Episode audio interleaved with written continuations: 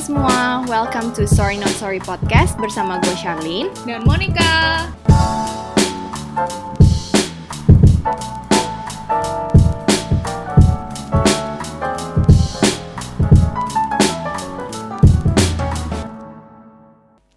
Hai, akhirnya bisa hai bareng lagi ya Iya, akhirnya setelah sekian lama nggak bisa hai bareng cuma tunggu-tungguan. Aduh, akhirnya udah lama Jadi ya semoga mulai ke sini lagi kita bisa rekaman langsung lagi ya Hmm, tatap muka. Iya betul. Nah, jadi hari ini kita membahas sesuatu yang lumayan unik nih. Kita belum pernah nih kayak gini dulu. Nah, jadi mungkin kalau kalian sudah klik judul podcast ini, mungkin kalian pasti udah tahu lah ya kita mau bahas tentang apa hari ini. Buat kalian nih yang suka nonton drakor, nah ini nih salah satunya nih. nah, jadi hari ini kita baru pertama kali mau bahas tentang series Korea yang lagi rame nih diperbincangkan. Yaitu apa nih, Mon? Judulnya It's Okay Not to Be Okay. Iya. Bahasa kalau Koreanya apa? Nama bahasa Koreanya itu Psychojiman Kenchana. Artinya Oh. even though you're a psycho, it's okay. Udah cocok banget ya lu ngomong bahasa Koreanya. Gimana gimana ulangin tolong. Udah deh stop stop stop stop. Sangkin kurang kerjaannya gue kemarin ini pas lagi PSBB gue sempet ambil course Korea. iya course Korea. Jadinya ya udah deh mulai deh nonton drakor drakor Nggak makin- pakai subtitle ya sekarang ya? Aduh nggak gitu juga sis, masih belum sis.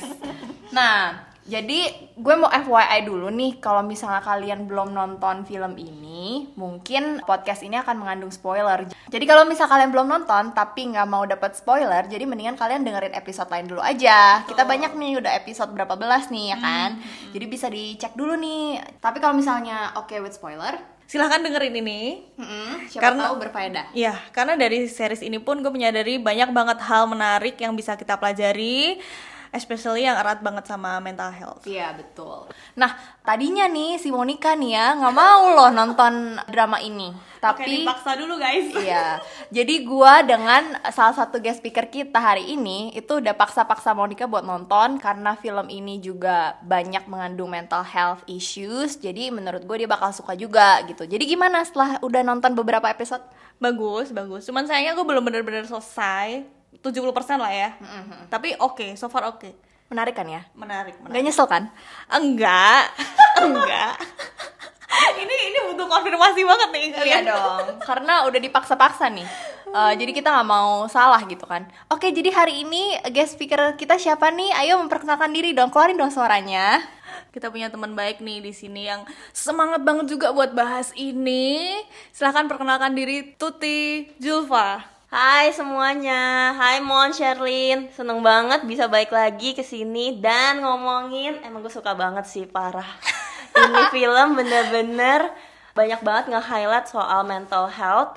Jadi bener-bener gue suka banget sih Thank you Sherlyn dan Monik yang sudah mewujudkan keinginan untuk membahas ini Iya. Udah meronta-ronta ya hatimu ingin membahas ini. Iya Uh. benar. Istilahnya nih hati udah meronta-ronta pengen ngomong nih soal soal uh, it's okay not to be okay, ya kan? Nah, jadi hari ini mendingan kita langsung aja to the point nih ya tentang bahasan yang pengen kita bahas hari ini. Jadi pertama-tama mungkin kita akan membahas dulu mental health issues yang sempat dimention di seriesnya. Di series ini tuh ada beberapa nih mental health issues yang dibahas. Salah satunya adalah autism. Nah, kalau autism itu sendiri apa sih tuh? Nah, jadi autism itu biasanya kita sebut dengan ESD, yaitu Autism Spectrum Disorder. Nah, ketika kita menyebutnya itu sebagai spektrum, artinya kita tidak terpatok hanya dengan satu hal spesifik aja, Lin. Tapi bisa varied, jadi is um, kayak broad range gitu. Ada beberapa karakteristik dari autism sendiri. Salah satunya yang kita bisa lihat dari film ini, yang kita lihat dari si karakter si Sangte itu adalah tantangan dia dalam social skills-nya, dalam emotional reactions-nya, dan juga ingat dong dia itu suka mengulang-ulang kata kan. Iya, Nah betul. itu adalah salah satunya sih, salah satu karakteristik dari autism yaitu repetitive behaviors. Oke. Mm. Jadinya mau tanya tuh, kalau misalnya orang autism ini eh, biasa kan kalau yang kita dengar itu mereka suka fokus terhadap satu hal aja ya. Mm-mm, Maksudnya betul. eh, misalnya nih kalau kayak si Sangte ini kan eh, dia hobi gambar, Mm-mm. jadi dia fokus terus di Betul, gambar. betul. Apakah autistic kids ini memang seumur hidupnya itu akan Cenderung berpa- gitu. ya cenderung cuman mempelajari satu hal aja tapi sampai dia bener-bener bisa gitu Jadi sebenarnya memang eh, salah satu karakteristiknya adalah mereka kalau udah suka satu hal, mereka akan sangat fokus ke satu hal itu. Nah, apakah itu akan berkepanjangan atau enggak? Sebenarnya baik lagi ke ESD-nya sendiri itu sampai saat ini belum ditemukan obat atau penyembuhannya. Tapi upaya yang bisa dilakukan adalah membantu mengurangi symptomsnya supaya nggak makin parah gitu. Jadi the severity of the symptomsnya sendiri supaya kita bisa mendukung pertumbuhan dan membantu apakah itu anak, apakah itu sudah menjadi dewasa. Seperti kak inget nggak di Sangte itu dia itu kan sebenarnya nggak gitu bisa merecognize emotion orang Iya, kan. benar, benar, Terus tapi di rumahnya si Sangta Magangte itu ada Poster. gambar poster yang ada mimik muka. Nah, itu sebenarnya salah satu untuk ngebantu dia. Dan ingat gak kalau oke ini spoiler banget ya. Jadi udah di episode mau akhir dia tuh berusaha karena si Komunyong kasih dia PR. Ingat PR-nya apa, Lin? iya untuk menggambar raut muka emosi ya, orang karena dia harus menggambar di buku dongengnya, jadi kan dia harus tahu raut muka orang. Nah itu dia benar-benar belajarin kan. Jadi ya hal-hal seperti itu sih. Jadi lama-lama dia bisa kan, dia dia merecognize pada akhirnya, oh ternyata muka sedih tuh kayak gini, muka seneng tuh kayak gini gitu. I see. Nah, tapi kalau misalnya anak autistic kids itu sendiri, apakah mereka tetap ada keinginan untuk belajar ya? Maksudnya itu memang ada dasar dari diri mereka sendiri ada keinginan untuk belajar. Oke, belajar itu balik lagi, yang dimaksud belajar ini adalah secara akademis ataukah misalnya kayak dia art itu kan sebenarnya juga belajar. Jadi balik lagi nanti apa yang disukai dari masing-masing orang karena di autism sendiri pun orang-orang yang mempunyai ESD ini semuanya tuh unik, nggak ada yang sama. Jadi e, mungkin yang satu orang dia itu kecenderungannya lebih ada challenge di sisi mana dan lebih kuatnya di sisi mana. Nanti orang lain akan berbeda lagi gitu. Oh, oke oke oke.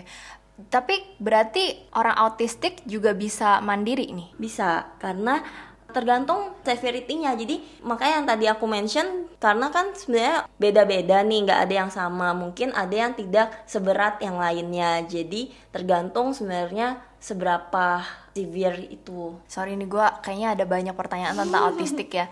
Kalau gitu sebenarnya mereka itu pasti salah satu anak autistik itu apakah mereka pasti ada satu kesukaan yang bener-bener interest banget sih? Maksudnya misalnya nih contoh kayak si Sangte kan suka banget gambar. Misalnya anak autistik B suka banget main piano, misalnya sampai jago banget. Apakah setiap anak autistik itu pasti punya satu kesukaan yang banget banget banget atau mungkin ketika mereka masih kecil kita harus explore justru di mana yang mereka suka supaya mereka bisa explore talentnya mereka. Oke, jadi kalau misalnya ini ini dari pengetahuan yang aku tahu, sebenarnya itu adalah salah satu karakteristiknya. Jadi baik lagi, ini kan spektrum gitu. Jadi kalau dibilang pasti, mungkin aku di sini nggak berani untuk bilang pasti. Dia akan ada punya satu, tapi memang mostly mereka ada satu yang disukai dan suka banget. Jadi bener-bener kalau udah sukanya Dino tuh bener-bener sampai Dinonya apa sampai semua sejarahnya dia akan tahu gitu. Misalnya dia suka satu hal misalnya piano. Dia akan tahu bener-bener piano tuh sampai ke dalam-dalamnya semua detail-detailnya dia akan tahu karena dia so deep into it dengan apa yang dia suka gitu Mungkin ya berarti awal mulanya itu kita cari tahu dulu misalnya dia interestnya apa gitu ya. Jadi dengan dari dia tahu interestnya apa, dia bisa explore lebih lanjut karena dia suka banget nih. Jadi dia pasti Betul. menggali terus menggali terus emang dasar rasa keinginan tahu dia karena interestnya dia itu. Betul, dan menurut aku dari keluarga pun juga bisa membantu mengeksplor itu karena kan yang dia sukai mungkin kita bisa mengarahkan oke yang ini akan memberi dampak yang positif juga untuk si orangnya tersebut gitu. Kebetulan di sini digambarkan Sang Teh sukanya gambar. Nah, gambar itu dia kan bisa aja gambar aja, tapi kalau ada keluarga, ada support yang mendukung dia, oh ternyata dia bisa explore ke buku dongeng jadi ilustrator nah itu kan sebenarnya ada bantuan untuk mengeksplor juga gitu cuma kalau untuk awalnya mostly mereka memang sudah punya passionnya Oke, next buat mental health issue yang lain, mungkin nggak banyak orang nih yang tahu soal ini. Ini sebenarnya gue juga kurang oh sih sebelumnya bahwa kalau ini tuh punya istilahnya sendiri gitu, yaitu exhibitionist. Bisa nggak sih dibantu untuk jelasin exhibitionist tuh kayak gimana? Oke, jadi kalau exhibitionist ini itu biasa kita sebut adalah exhibitionistic disorder. Jadi biasanya kalau kita udah sebut dia itu sebagai disorder, biasanya sudah berlangsung selama enam bulan lebih daripada enam bulan. Jadi ini merupakan mental health disorder di mana seseorang ini menampilkan alat kelaminnya pada orang asing gitu untuk dia merasa puas gitu. Biasa dia ingin kegiatan seksualnya juga dilihat orang lain yang mungkin orang lain juga nggak mau lihat gitu. Hmm. Jadi itu sih, nah itu digambarin ya di filmnya Iya, iya, sama iya, di kan. salah satu anak pejabat itu. Nah sebenarnya kalau di sana kita bisa lihat sebenarnya kenapa sih dia bisa jadi kayak gitu? Hmm. Karena dia ingin mendapatkan perhatian. Balik lagi karena waktu dia kecil dia tumbuh dengan kurang perhatian dari orang tuanya. Nah salah satu cara dia adalah dengan seperti itu. Oh, jadi eksibisionis ini akan cenderung mengarah ke seks. Iya. Oke. Ini gue juga baru tahu sih setelah ini sebenarnya. Nah, kalau selanjutnya itu ada PTSD nih. Pasti sering dengar kan namanya post traumatic stress disorder. Nah, kalau ini bisa dijelasin dulu tuh. Oke, PTSD ini adalah sebenarnya salah satu mental health issue dan scene yang gue suka banget dari film ini. Jadi PTSD itu adalah trauma-trauma yang terjadi. Contohnya di film ini ada yang kakek-kakek kan, dia itu sebelumnya adalah tentara di Vietnam War. Nah, dia itu trauma karena di saat itu dia dipaksa harus membunuh anak kecil. Kalau nggak salah dia harus membunuh anak kecil di perang itu. Jadi dia tembak-tembakin. Nah dia merasa sangat bersalah gitu. Menurut dia anak-anak itu nggak bersalah dan dia jadi orang yang jahat banget gitu. Jadi dia dia bisa memaafkan diri dia juga. Nah dari sana dia tiap kali dengar suara yang berisik ke trigger langsung, iya langsung dia kena episode. Dia akan ingat lagi ke trauma tersebut gitu. Nah, pak waktu dia trauma, dia akan merasakan kayak panic attack, benar-benar yang kayak mengganggu banget gitu di keseharian dia. Mm, jadi tidak bisa melakukan keseharian dia dengan normal ya Iya. istilahnya. Oke, terus selanjutnya ada apa nih? Ada addiction. Kalau di film ini sih lebih ke drinking problem sih. Nah, itu gimana tuh? Kan banyak banget di luar sana. Kalau ini kan udah cukup common. Yes, betul. Jadi kalau yang addiction ini dia sudah suka sama satu hal, eh, agak sulit untuk mengkontrol untuk berhenti gitu. Nah, addiction ini yang sampai dia harus dirawat ketika memang itu sangat-sangat mempengaruhi juga kesehatan dia gitu. Jadi ketika sudah lumayan berbahaya, nah itu ada adalah di saat kita benar-benar memang harus take care gitu supaya tidak menyebabkan hal-hal negatif lainnya. Istilahnya kayak go to rehab lah ya. Kalau Yes. gue mau nanya dikit, sebenarnya addiction ini awalnya kenapa sih? Biasanya orang kenapa sih kalau punya ketagihan terus menerus kayak gitu tuh kenapa gitu alasannya? Oke, jadi untuk addiction sendiri itu banyak hal sih, bisa dari genetics, bisa juga dari uh, keluarga yang mungkin ada addiction juga, ataupun karena ada mental health condition nih.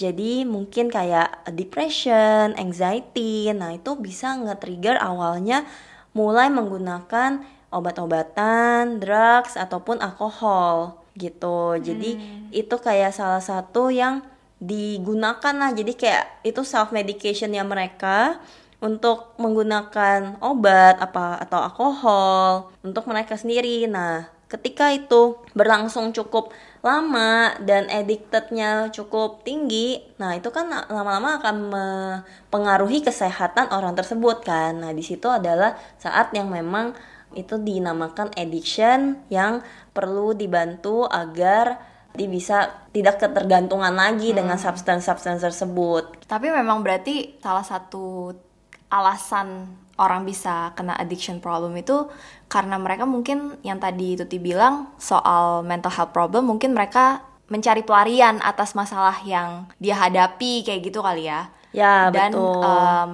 kebetulan memang hal-hal yang membuat addiction itu memang ada zat-zat adiktif juga kan contoh kayak misalnya narkoba itu kan memang bisa adiktif terus Betul. kayak rokok dan alkohol Betul. mungkin ada semacam seperti itu jadi kayak combo jadi akhirnya bisa addiction Yes. tapi alasannya tersendiri itu masing-masing orang beda-beda mungkin juga Iya, ya betul. Jadi Banyak mungkin- hal, ya. banyak hal yang bisa mempengaruhi addiction ini.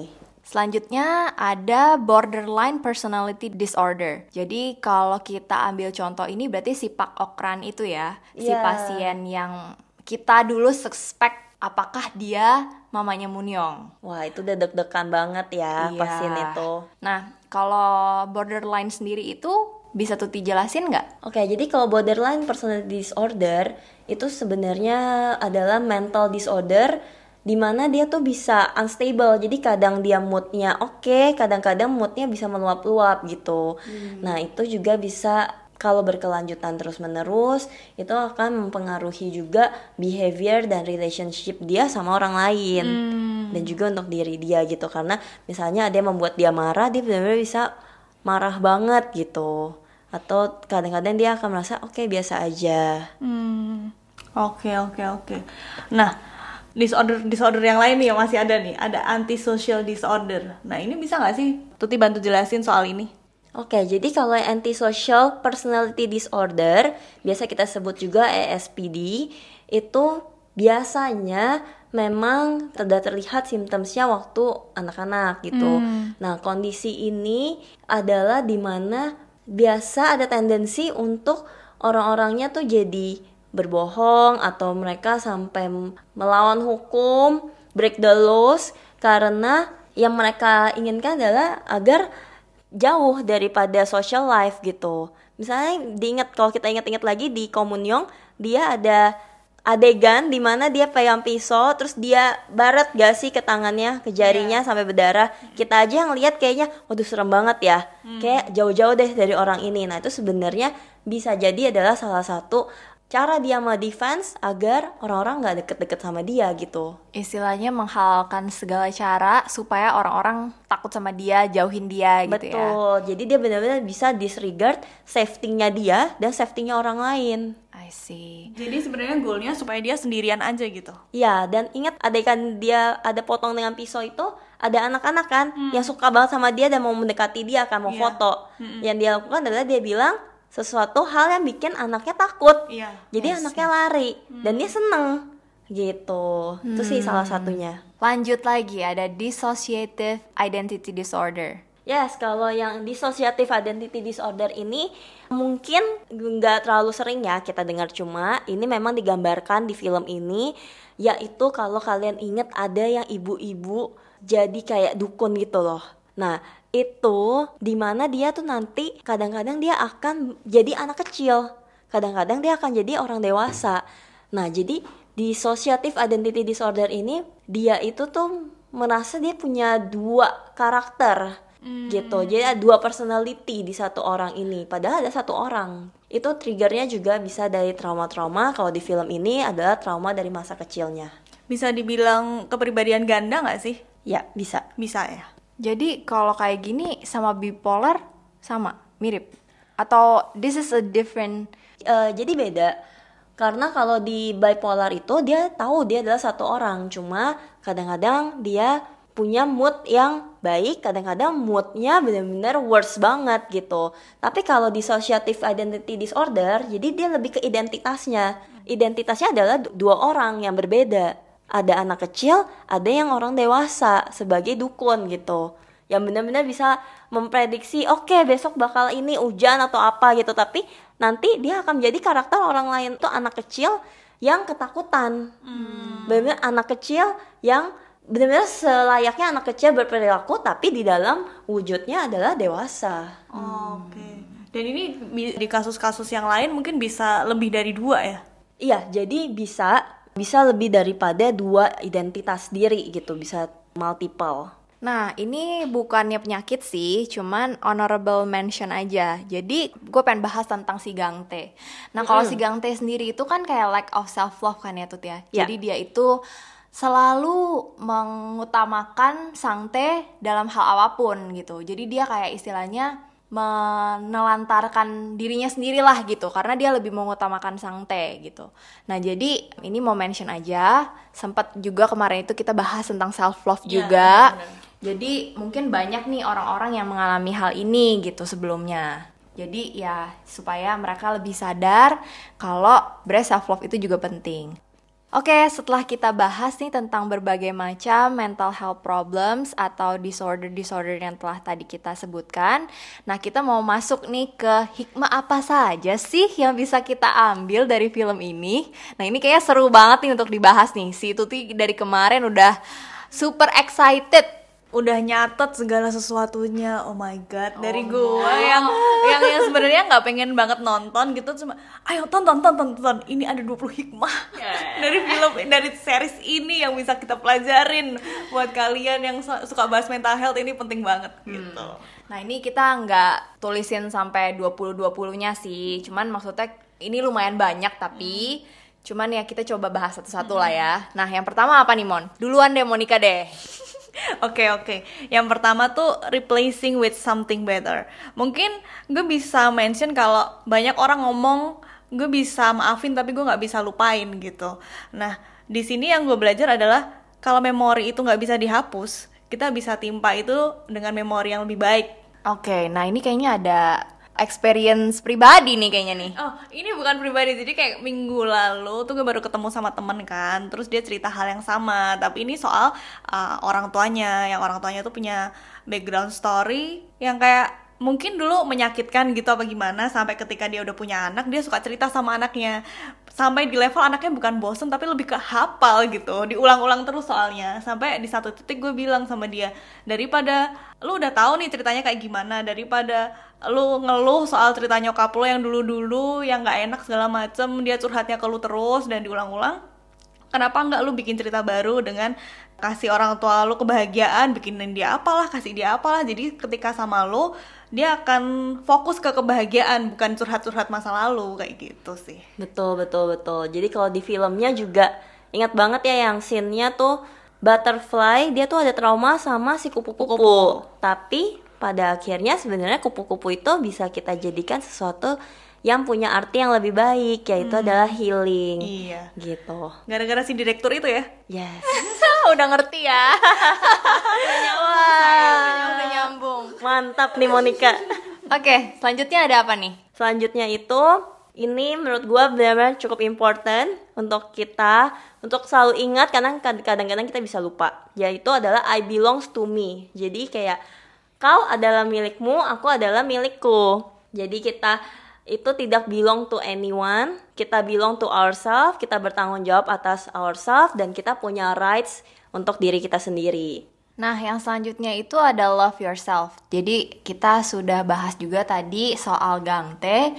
Jadi kan sering ditanya tuh. Jadi kayak mereka nanya ke si Gangte, Iya. disuruh pilih antara Munyong atau Sangte gitu kan. Pada akhirnya si Gangte bisa jawab, yaitu dia ya udah dia cinta diri dia sendiri gitu.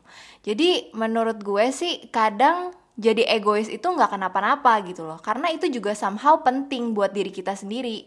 Karena kalau kita terlalu mengutamakan orang lain kita nggak nggak mencintai diri kita sendiri nanti kita juga yang capek gitu loh. Jadi kita juga nggak bisa bikin orang lain bahagia jika kita tidak bahagia dengan diri kita sendiri Yes, jadi tanda seru tanda seru Iya, jadi tuh kayak beneran ada end of story. Kalau kita itu happy dengan diri kita sendiri, dengan itu kita baru bisa membahagiakan orang lain juga, orang-orang sekitar kita gitu. Nah, love yourself-nya ini sendiri bisa digambarin banget di film ini juga adalah dengan you heal yourself. Ingat gak ada pasien di psikiatris itu yang dia jatuh cinta, Lin? iya si Arum sama si yang Monica udah lihat ya? udah udah udah udah Nah, iya. Jadi mereka itu saling jatuh cinta udah cinta mati lah ya itu, udah sampai kabur-kabur. Udahlah itu mah udah keluar. Ya. Iya, udah bucin, udah keluar dari rumah sakit dibantuin lagi sama si Gangte sama Komunyong kan. Itu udah tinggal mereka kabur aja, nggak usah balik-balik lagi kan.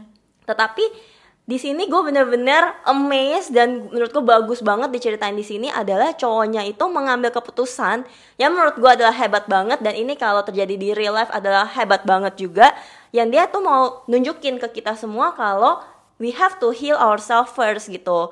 Dia suka dan dia mencintai pasangannya itu tapi dia sadar kalau dia punya addiction dan dia harus pertama adalah dia harus heal himself dulu karena itu bukan job of other people, bukan tugas nanti pasangannya, tapi dia sendiri yang bertanggung jawab atas dirinya.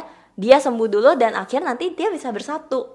gitu susah banget nggak sih sebenarnya kalau in real life-nya tapi ini adalah salah satu menurut gue tindakan yang sangat sangat hebat sih Iya, tapi bisa nggak sih dibilang kalau karena dia jatuh cinta sama si Arem ini, dia jadi pengen lebih baik gitu, menjadi Yes. diri yang lebih baik gitu. yes bisa berarti banget itu berarti it means kayak falling in love makes you a better person dong. Iya, is gila, well said. Oke, lanjut ke bahasan selanjutnya. Nah, di sini yang ngena gue banget itu adalah yang si profesor dokternya itu bilang kalau weak people itu stick together. Jadi Unch. maksudnya mereka itu bisa lean on each other gitu loh. Jadi menurut gue ini ngena banget karena sebagian besar orang atau kebanyakan orang justru ingin mencari seseorang yang perfect. Kayak mau cari orang yang strong, yang pede, yang apalah segala macam yang mereka inginkan. Tapi the thing is nobody's perfect gitu loh. Seperti judulnya kan, it's okay to be weak, it's okay to be not okay. Asalkan orang tersebut bisa menerima apa adanya dan cinta sama kita atau sayang sama kita apa adanya, ya berarti kalian bisa menjadikan satu sama lain itu apa ya? Jadi saling menguatkan gitu loh. Jadi power buat masing-masing gitu loh. Au au au. Ini passionate banget Charlene ya. Uh. Yes, yes. Maksudnya memang Tapi memang bener. benar gitu. Yes. Jadi kayak di dalam satu kehidupan pasti ada saatnya di mana salah satu orang itu pasti ada naik turunnya dong. Salah satu misalnya mungkin lagi ngedown, tapi yang satunya yang lagi stable bisa Menjadi menyemangati. pilar. Iya betul. Nanti vice versa gitu loh. Ketika satunya lagi ngedown, yang satu lagi bisa nguatin gitu. Jadi itu kayak bener-bener ngena banget nih gitu. Oh. Oke, yang selanjutnya adalah it's okay to be weak and float. Ini sebenarnya gue kutip. Ini benar-benar udah wonderfully said banget. Yaitu kadang-kadang kita bisa lihat Sangte ya di film ini dia mungkin punya kebutuhan yang berbeda dari yang lainnya gitu. Dia ada autistic traits-nya, tapi orang lain yang di sekitar dia malah bisa mengambil pelajaran hidup, mendapatkan kekuatan dari seorang sangte gitu. Jadi menurut gue ini adalah cukup penting reminder kalau kita tuh bisa belajar dari apa pun dan dari siapa pun. Bener. Dan kita akan tetap selalu harus belajar dari orang lain. Betul. Nah, nextnya nih adalah brave to take decision, pursue your dream. Nah, ini nih sebenarnya kayak buat semua orang sih, bener-bener buat se- semua orang karena banyak banget orang yang takut gitu. Sedangkan kalau di cerita ini, Sang Tae sendiri berani buat resign dari restorannya Jisoo yang di pizza itu, dan dia berani ambil keputusan untuk jadi ilustrator karena dia suka akan hal itu. Iya, jadi kalau misalnya mau membahas ini lebih lanjut, sebelumnya kita pernah membahas tentang comfort zone. Jadi Iya. boleh ke episode tentang comfort zone. Nah, nextnya itu adalah the real meaning of a strong person. Jadi di film ini ada direktur Oh, ingat dong, ingat nggak Lin, Mon? Nah, tinggal tinggal tinggal. Nah, si direktur Oh-nya ini udah bilang kalau kita sebagai manusia itu harus ada untuk satu sama lain. Dari situ kita baru bisa menemukan kata-kata yaitu kuat gitu. Jadi kita itu memang membentukkan orang lain to be a strong person juga gitu. Dan untuk menjadi kuat yang namanya strong itu nggak selalu kita tuh berjuang sendirian ya all the time. Tapi sebenarnya kita juga perlu tahu kapan kita perlu meminta bantuan Ya. gitu. Jadi it's okay kalau kalian merasa tidak oke, tahu untuk kapan oke gue butuh untuk curhat, kapan gue butuh minta untuk pertolongan atau kapan gue perlu untuk seek professional help gitu. Jadi satu quotes yang gue mau sampai di sini adalah it's okay to cry. Kalau eh, menangis itu nggak sama kok sama dengan lemah gitu. Cry itu adalah ekspresi gitu, ekspresi diri kita seperti kita senang, marah. Jadi accept kalau kalian lagi sedih, kalau kalian lagi ingin menangis, tetapi nanti kalian tahu itu tidak berkelanjutan berkepanjangan, tapi nanti akan punyai solusinya gitu. Yes. Karena even clouds aja bisa menangis kan kalau dia terlalu berat dan dia jadi hujan. Waduh. Apalagi kita ya kan? Waduh, waduh, waduh. Mantap kata-katanya Shy. Iya sih, tapi memang kita harus benar-benar tahu lah istilahnya harus menyadari diri ya baliknya lagi. Kita harus sadar dengan diri kita apa yang kita butuhkan. Jadi kalau misalnya memang kalian udah tidak kuat, ya udah eh, kalau mau curhat curhat aja, nggak usah peduli lu malu kayak atau apa segala macam. Ya udah, yang penting lu lega lah istilahnya gitu. Ya, yang penting adalah kalian tahu siapa yang akan kalian curhatin. Betul. Memang itu bisa menjadi bantuan kalian, bisa mensupport, bisa menerima cerita kalian dengan baik juga. Nah, bener banget bener. Oke, next ada mental health awareness. Nah, kalau soal ini sebenarnya kayak semua pesan dari podcast-podcast kita juga soal ini ya sebenarnya. Nah, ini sebenarnya mau mau jelasin soal setiap orang tuh punya masalahnya sendiri. Yang paling penting adalah acceptance, mau menerima dengan apa pun yang kita hadapi saat itu kita terima dan bisa kita handle gitu. Maksudnya mungkin bisa dengan cerita ke orang lain atau kalau emang udah berat bisa ke profesional dan itu adalah kunci supaya kita bisa nemuin kebahagiaan kita. Yes, setuju banget Mon. Oke, untuk menambahi poinnya Monica tadi tentang mental health awareness, satu lagi si poinnya yaitu kita jangan pernah ngejudge people. Karena contohnya aja nih kayak si Komunyong gitu loh. Even though dia udah tajir, udah sukses, penulis terkenal, cantik, tapi ya dia dibesarkan dengan keluarga yang seperti itu. Even bokapnya aja mau bunuh dia, ya kan? Dibesarkan dengan mama yang psycho gitu kan. Jadi kita nggak pernah tahu problem apa yang dialami setiap orang karena kita nggak pernah ada di posisi mereka, nggak pernah in their shoes gitu. Jadi jangan pernah ngejudge, oh orang kayak gini gini gini gini, segala macam. Ya lu nggak tahu alasannya apa gitu kan. Mm-mm. Biasanya kita lihat, wah kayaknya enak ya. Ah itu mah dia enak, semuanya ada, udah cantik. Kayak Komunyong, kalau kita sebagai fansnya, penontonnya, Komunyong udah punya semuanya. Udah kaya, dia penulis selalu bukunya selalu laku, kurang apa lagi kan? Tapi ya kita nggak pernah tahu, ternyata dia punya beban mental yang cukup berat. That's why mungkin pesannya adalah be kind to every person gitu ya. Yes, always be kind and jangan jadi pribadi yang suka menjudge juga karena kita nggak mau dijudge dan kita juga nggak pernah tahu apa yang dialami orang lain. Yes. Lanjut. Oke, jadi ini benar-benar bisa kepake banget di keseharian kita. Kita sering kan misalnya ngerasa emosi. Jadi poin penting di sini adalah control the emotion. Salah satunya yang ditunjukin si Gang Tae ke Komunyong. Dia ingetin Komunyong kalau dia lagi emosi banget, coba hitung deh 1 sampai 3. Nah, ini menurut gua adalah momen penting 1 sampai 3 ini, 3 detik ini kurang lebih 3 detik ini benar-benar bisa membantu kita untuk berpikir lagi gitu. Ada gapnya di mana kita tahu oke sebenarnya kita harus meluapkannya bagaimana? Atau apakah udah betul ya kalau kita meluapkannya kayak gini? Supaya tidak ada penyesalan setelahnya gitu. Istilahnya di dalam tiga detik ini mungkin kita bisa berpikir logik. Karena kan ketika lo emosi lo udah kayak udah nggak peduli lagi langsung mau ngegas aja gitu kan. Pengen meluap-meluap gitu Iya. kan. iya. Jadinya di dalam tiga detik ini siapa tahu kok oh iya ya konsekuensinya kalau gue marah apa nih? betul jadi kayak tiga detik ini lumayan penting buat kita bisa punya kontrol akan diri kita jadi bukan emosi yang ngekontrol kita ya kan biasa kadang-kadang kenapa sih lu marah-marah kayak gitu iya soalnya gue udah emosi banget gitu Oke oke.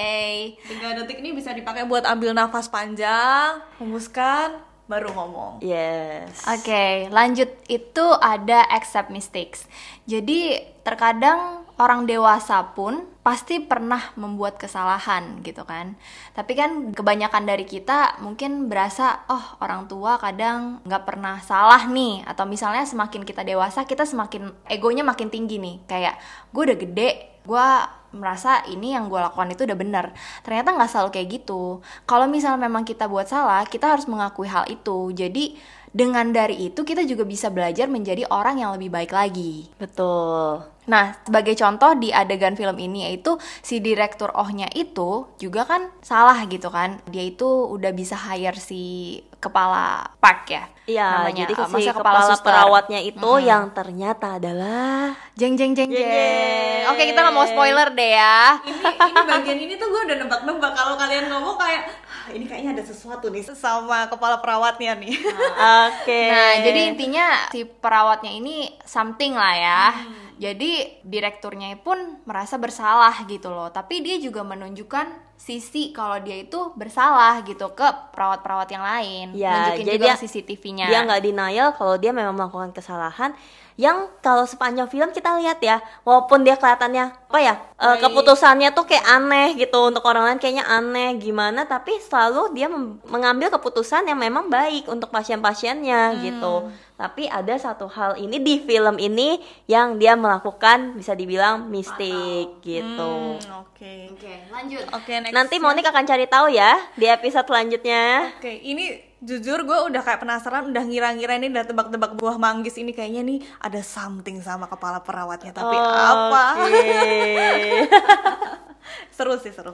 Oke, nextnya ada happiness is priceless. Nah, di sini nih kita mau tunjukin bahwa material things tuh means nothing kalau seorang anak gak dapetin kasih sayang yang cukup dari keluarganya. Contohnya di sini adalah yang bapaknya adalah yang pejabat Iya, yang pejabat eh, negara, yang dia betul, sudah mau campaign untuk politik gitu. Mm-mm. Nah, di sini ya baik lagi, happiness is a choice. Jadi buat kalian semua yang dengerin podcast ini, selalu ingat happiness is a choice. It's not a destination juga, it's a journey. Jadi kita bisa merasakan kebahagiaan dari hal-hal yang paling kecil sekalipun.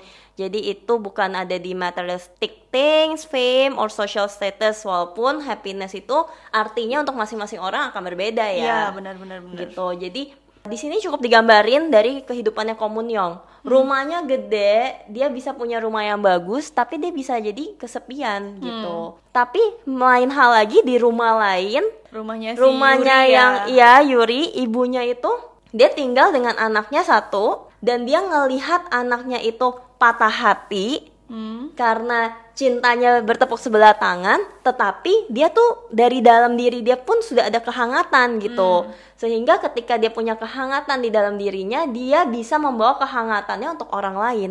Bahkan kalau kita bisa lihat dengan simple gesture-nya dia masakin buat komunyong, itu sebenarnya satu hal yang menghangatkan hatinya komunyong gitu, yang bisa membantu si komunyong juga heal gitu. Oke, jadi nextnya ada being alone is okay, but being surrounded by good people is more okay. Iya. Ya, gue suka banget kutipan ini juga, di mana kalau kita sendirian mungkin kita oke, kita bisa menjalani apa yang kita mau, kita bisa ngejar mimpi kita. Tapi ketika kita bisa hidup berdampingan juga, dikelilingi oleh orang-orang yang baik, yang punya cita-cita juga, mereka bisa mensupport kalian. Ketika kalian berada di lingkungan yang positif, mereka bisa membantu kalian untuk percaya kalau kalian tuh bisa mewujudkan apa yang kalian mau. Kalian tuh bisa jalan ke goalsnya kalian gitu, ngejar cita-cita kalian. Jadi being surrounded by good people, it's more okay. Ini gue setuju banget. Oke, nextnya eh, ini lebih ke parenting ya. Jadi Yes. yang gue tangkap adalah be present. Buat buat orang tua sama anaknya, kita harus yang bener-bener kayak ada buat anak kita kalau kita udah punya anak nih orang tua orang tua yang dengerin gitu. Kadang-kadang dengan kita kerja keras, dapat uang banyak buat support mereka sekolah, apalah yang mereka butuhkan, itu tuh sebenarnya nggak cukup gitu karena sebenarnya yang mereka butuhkan adalah orang tuanya. Ya, jadi ada kehadirannya ma- memang penting. Iya betul. Bahkan mungkin buat kita-kita yang udah kerja gini, kehadiran kita untuk orang tua kita itu mungkin yang lebih penting Iya, daripada hal-hal lainnya untuk Benar, orang tua benar kita. banget. Jadi walaupun kayak mungkin di film ini walaupun ada orang tua yang teriak-teriak marah sama anaknya ini gimana sih waktu ada kan yang si adegan siapa sih namanya? Jadi di sini ada digambarin seorang ibu dia tuh punya restoran, jadi sibuk di restoran, kurang ada waktu sama anaknya dan ketika anaknya datang ke restorannya dia tuh mau kasih hadiah. Hmm, yang cuma iya, gitu cuma mungkin yang sering terjadi juga ya di Asian family juga kita kasih barang mungkin juga ada orang tua merasa ngapain sih beli Iya. ngapain sih beli mahal-mahal? Aduh ngapain sih gitu? Tapi di cerita ini digambarkan adalah anaknya tuh beneran nge-spend money-nya itu untuk Ngumpulin, ngebeliin uh, ibunya iya. gitu. Jadi always appreciate uh, yang diberikan oleh anak ataupun orang tua kita. Karena balik lagi semuanya itu kita itu makhluk hidup perlu dicintai dan ada lagi ceritanya di mana ketika anaknya kurang dicintai dia mendapat kekerasan waktu dia anak-anak terjadilah kita lihat di film ini dissociative personality disorder. Jadi dari trauma masa kecilnya dia mengalami kekerasan secara berkepanjangan, akhirnya waktu dia tumbuh dia mempunyai tantangan mental seperti itu. Mm-mm. Sama satu lagi yang pengen gue tambahin ini sih dengan omongan Monica dan Tuti barusan kayak umur orang juga nggak ada yang tahu. Betul. Ya kan? Jadi might as well benar-benar menghargai waktu yang lu punya sekarang dengan siapa pun itu, dengan anak atau dengan orang tua lu atau dengan teman-teman lu dan orang-orang terdekat lu. Jadi ya itu tadi gitu. Eh, umur orang nggak ada yang tahu gitu. Oke, lanjut. Poin terakhir yang pengen kita mention di sini adalah mengenai family. Nah, si Sangte itu kan selalu mention kalau family-nya itu cuman Gang Tae doang kan, cuman Yes. adik kakak karena emang by blood gitu loh. Tapi sebenarnya nggak selalu kayak gitu juga karena sometimes ada orang yang memang kita deket banget yang udah kita anggap sebagai saudara, misalnya kayak sahabat atau orang-orang lain yang terdekat dengan kalian bisa juga kita anggap sebagai saudara gitu. Karena mungkin aja memang dia sayang atau perhatian dengan kita itu selayaknya saudara gitu loh. Betul, kalau di film ini kayak si Jesu. Iya. Iya. Dia benar-benar rela nemenin brothers ini ke mana pun pindah-pindah, dia ganti-ganti kerjaannya, ganti-ganti usahanya, tapi ya dia ikhlas melakukan itu. Iya. Benar-benar appreciate your surroundings karena susah ya kadang kita ngomong soal keluarga gitu. Ada yang dalam satu keluarga misalnya mereka nggak akur kayak gitu. Ada yang memang eh, temennya itu memang sudah baik banget yang memang udah dianggap sebagai saudara. Jadi I think it's not always by blood kayak gitu. Itu sih. Jadi moral of the story is drama ini benar-benar empower mental health issue kita gitu. Jadi setiap karakter itu bisa deliver pesan ya Tut ya. Iya, jadi em, di sini benar-benar di highlight ya. Jadi makanya kenapa juga gua pribadi suka banget sama film ini karena mereka berusaha keras untuk menuangkan berbagai macam mental health challenges dengan cerita yang lebih mudah dicerna gitu. Di mana di kita ditunjukin kalau keluarga yang hidup berdampingan dengan orang yang mentally challenge itu gimana sih kehidupan mereka? Gimana sih si Gang Tes sebenarnya digambarin kan? Mungkin ini yang bakal sering terjadi kayak dia mengharapkan kalau dia punya brother yang seperti ya seperti yang lainnya gitu. Tapi pada akhirnya dia menerima dan bahkan dia malah belajar moral hidupnya dari kakaknya ini gitu dan kakaknya pun bisa kasih uang jajan, bisa memberi kehangatan. Jadi kayak Iya. bener-bener yang lovely banget kan gitu. Jadi bagaimana individu yang menghadapi tantangan mentalnya juga seperti Gang Tae, Komunyong, dan banyak karakter lainnya yang akhirnya mereka bisa. Nggak mudah. Jadi baik lagi kayak yang kakek yang ada di warnya Vietnam itu nggak gampang. Sampai dia lama banget kan di situ diceritain sebenarnya ter- tersirat kalau disampaikan dia itu gak bakalan bisa keluar dari rumah sakit itu. Karena tiap kali dia keluar denger suara sedikit aja bisa ke trigger traumanya nah itu yang dia sampein juga ke Sang Tae kalau lu harus cari pintu lu lu harus bisa menghadapinya kalau enggak lu akan trap seumur hidup kayak gua Jangan terjebak di masa lalu kan dia bilang gitu. Yes. Dan di sana yang lovely lagi adalah si kakek ini dikasih buku dongeng, ingat gak guys? Iya, iya, Dikasih iya, buku iya. dongeng sama Sang Tae. Buku dongengnya komun yang kan. Yes, di mana Sang Tae ini sebenarnya juga dia punya autistic traits ini, tapi itu tidak menghalangi dia untuk membantu si kakeknya saat lagi panic attack. Dia dia peluk, dia tutup pakai jaket seperti adiknya lakukan ke dia. Kalau dia lagi ketakutan, ya itu yang dia lakukan. Dan sebenarnya di sini mungkin nggak terlalu digambarin banget, tapi cukup jelas untuk kita lihat kalau sebenarnya si kakek ini bisa heal juga dengan bantuan Sang Tae. Itu adegan itu gue udah kayak Enyu banget kan gitu. Jadi balik lagi buat semua yang dengar atau buat kita semua yang kita mungkin hidup berdampingan dengan orang-orang yang punya mental health challenge itu tidak mudah tapi kita bisa laluin semuanya bareng-bareng. Gitu. dan gila, gila, gila.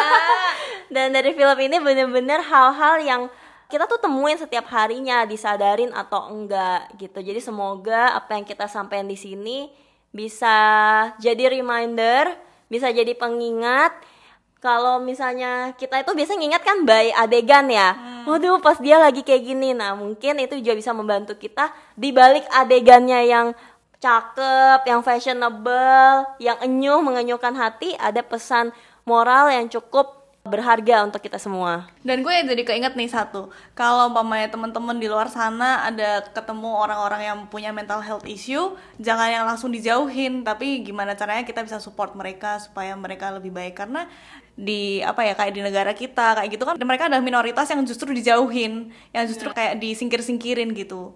Jangan guys. Yes, betul. orang-orang kayak gitu yang butuh support kita. Yes, betul. Jadi penting banget sih untuk kita tidak masuk ke dalam stigma kalau misalnya mental health itu ada sesuatu yang gimana yang tabu. iya, Tapi di sini gue benar-benar salut juga sih sama Sharon dan Monica yang benar-benar ngebawa pembahasan soal mental health jadi asik di dalam podcast-podcast mereka. Jadi gue senang banget sih dan gue bangga menjadi teman mereka di mana mereka benar-benar membawa mental health awareness ini ke publik, ke orang-orang terdekat dan semoga makin banyak juga yang bisa aware soal mental health. Thank you. Thank you banget loh Tuti udah mau kita ajak jadi speaker. Tadinya awalnya dia malu-malu tahu. Ternyata abis itu suka. Ya, terus ketagihan. Waktu terus pertama super kali excited. Waktu pertama kali Sherlyn ajakin gue, jawaban pertama gue apa, Lin? Enggak ah malu. Suara gue cempreng. Dia bilang gitu padahal enggak kan. Enggak, mana lah teman. Oke, jadi seperti gua melawan fear gua, semoga kalian semua yang dengar juga bisa melawan ketakutan kalian dan terus mengejar dan menjadi dampak yang baik untuk orang sekitar. Amin, super sekali. Iya, luar biasa. Ada pertanyaan lebih lanjut Monica terhadap ibu kita satu ini? Udah sih, gak udah sih. Gue seneng Oke. banget loh di sini. Iya. Iya. Kapan-kapan kita ajakin rekaman lagi ya? Lama-lama jadi trio kita. Iya boleh boleh boleh sekali loh.